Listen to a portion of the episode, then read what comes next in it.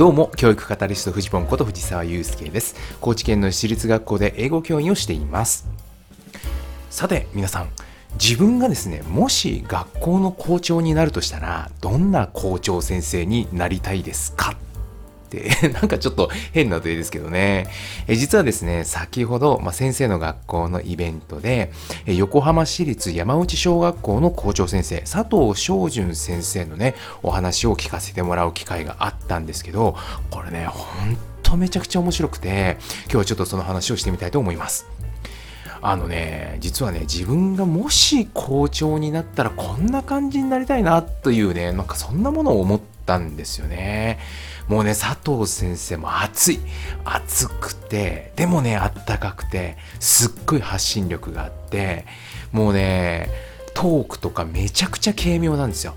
そしてね、フットワークが軽い。でね、チャレンジの数がものすごいんですよ。もう本当にいろんなことに取り組まれてる。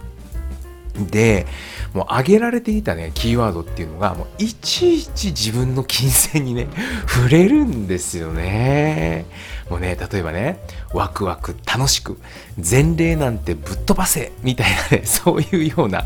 あの、スライドのタイトルなんか、そんな感じだったんですけど、なんかね、僕も、あーっていうふうに思うことが多くて、ルールそんなんないなら作っちゃえとかね、えー直感即対応とかね、もう挙げられているキーワードがね、結構本当にドンピシャで、えー共感できるものが多くて、いや、皆さんの周りでね、そんな校長います？どうですか？ワクワク楽しく前例なんてぶっ飛ばせとか言ってる校長先生っていますかね？いや、少なくともね、僕の周りにはいないんですよね。いや、それがね、すっごいなんか、あの、本当に目が開かれたなというような感じがするんですけど、まあ、いろんなことをね、語られていたんですけど、その中でね、例えば、説明力、発信力が命だ、みたいなね、そういうこともおっしゃっていて、まあ、働き方改革にもすごくね、取り込まれている方なんですけれど、その中でもね、結構あの参考になる言葉があって、木を語らずに森で語ろうっていうね、そういうようなことがありました。実際ですね、えー佐藤先生が取り組まれてた中で宿題とかあるいは学校のオープンデーとかそれからね学習発表会とかっていうものがあるんですけどこれね本当に必要ですか？何のためにやってますか？代替案はないですか？みたいなことをね一個ずつこう丁寧にこう問いかけていかれたらしいんですね。でその時に木で語る。っていうのはねその一つの行事には一つの行事や取り組みの価値だけで語るっていうことなんです。例えば、まあ、宿題だけそれだけを取り出して、えーそれってどうなんだろうねみたいな、えーそれの価値ってどうなんだろうねっていうふうに語るのではなくっていうことなんですよ。で森で語るっていうのはどういうことかというと時代の変化とか未来志向で語るっていうことなんです。で例えばね、えーと、学習発表会の話をされていたんですけどこのね学習発表会ってね保護者にはねめちゃくちゃ人気の行事だったらしいんですね。ずっと昔からあの行われてきた行事だったらしいんですけどももう保護者とか来たらねそのね、えー発表会とか見てね涙するっていうそういう行事だったわけですね。だからその一つの行事だけの価値はもう本当に高いっていうふうにみんなでこう思っていたわけです。あの教員もそうかもしれないし、まあ、特に保護者ですね保護者なんかはそういうふうに感じていた。ところが、えーまあ大きな時代の流れで例えば教員の方にかかってくる負担であるとか、えー他とのバランスであるとかそういうのを考えていった時に本当に今のままのやり方でいいのかどうなのかっていうことですよね。えそういう文脈でこう語っていくっていうことがやっぱ大切じゃないだろうかというようなことを言っていて、あこの視点ってすごく大切だよなと。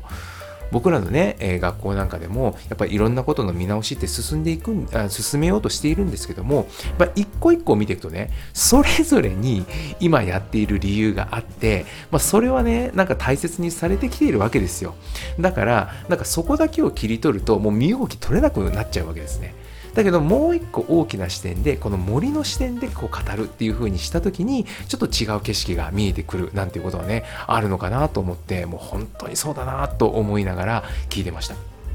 あとはねインスタグラムの発信。これめちゃくちゃやられてるんですよ。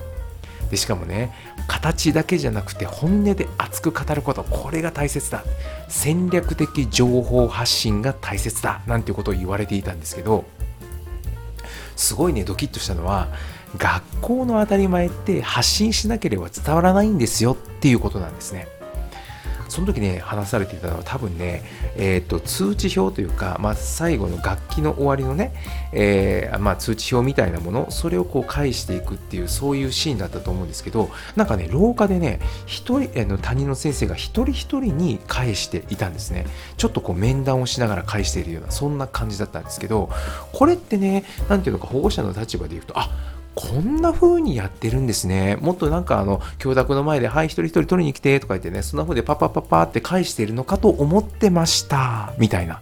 でそれもインスタグラムを通して写真付きで発信してで校長がね自ら、えーと、メッセージを寄せてこんな風にやってますみたいなことをね熱くこう語るその意図とともに語るみたいなことをやられてるわけなんですけど、まあ、そういうような発信っていうのはね、えー、あの保護者なり、まあ、あの周りの人に届くことで共感してもらえるみたいなことは言っていたわけです。それがなかったらそれってね、まあ、知られないっていうことなんですよね。でこの山内小学校のインスタグラムってフォロワーが今1193人いて投稿がなんと2486件あるんですよ。でこれね、まあ、皆さんあそんなもんかなって思われるかもしれないですけど学校の公式アカウントとしてはねこれ圧倒的な数字だと思います。特にね投稿数2486件っていうことはですよ1年365日ですからこれ何年やってんだっていう話ですよね。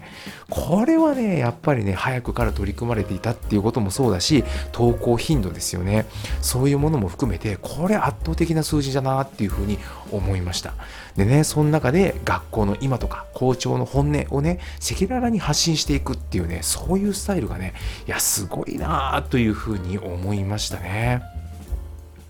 であのいろんなことを話されていく中でね、まあ、魅力的な学校を目指して全方位オープンマインドっていうよねそういうようなことも話されていて、まあ、子供もうこれが中心です。子供のためにっていうねそこです。ね。そして教職員保護者社会地域それぞれにとって魅力的な学校を目指していくっていうそういうことですね。そのためにできることはどんどんやっていこうっていうそういう姿勢ですよね。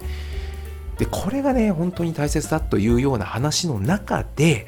実は最近一番大切に感じていることがありますと。でそれは何かというと学生つまり教員の卵にとって楽しそうだと思ってもらえること。これが実は大切なんじゃないかってすごく思ってるんです。っていうね。そういうお話をされていてもうね本当に私ももう共感の嵐です。もうね今日の話はねもう共感しすぎてもううんうんってうなずきすぎてですねもう首が痛い。もうムチ打ちになりそうなぐらいねうんうんみたいなのがありましていや本当当にいい時間だったなというふうで思いました。どうですかこんな校長先生。でね僕今回このね佐藤校長の話に励まされたことってたくさんあるんですけど実はねその一つとしてあ自分でも校長やれるかもって 思えたっていうことがあるんですよね。何を言ってるんだお前って、お前そんな今、あのただの平の、えー、教員だろうみたいなところがあるんですけど、あのどういうことかっていうとね、まあ私本当に今あの楽しく教員をやらせてもらっているんですね。で、ワクワク楽しく前例主義じゃなくて創造的にいろいろやっちゃうみたいなことをね、まあいろいろやらせてもらっているわけなんです。ただね、とはいえ校長とかになったらそういうものって手放さないといけないんじゃないかなとどこかで思ってたんですよ。校長になってからそんなことやってたらいろんな人に怒られちゃうんじゃないのかなみたいな。そんなことをね、こう、まあ、思っていたわけです。まあ、あの、想像していたっていうのかな。で、なんかこう、まあ、そういう時が来たら大人にならなきゃいけないのかなとか、それって嫌だなとか、なんかやりたくないなみたいな。別に 誰かに校長やってくれとか、頼まれたわけでもないし、誰もそんなこと言ってないんですけど、まあ、勝手に自分のイメージとして、なんかそんなことを思ってたわけなんですね。だけど、佐藤校長はですね、今の自分の姿とか大切にしているものと重なる部分がたくさんあったわけですよ。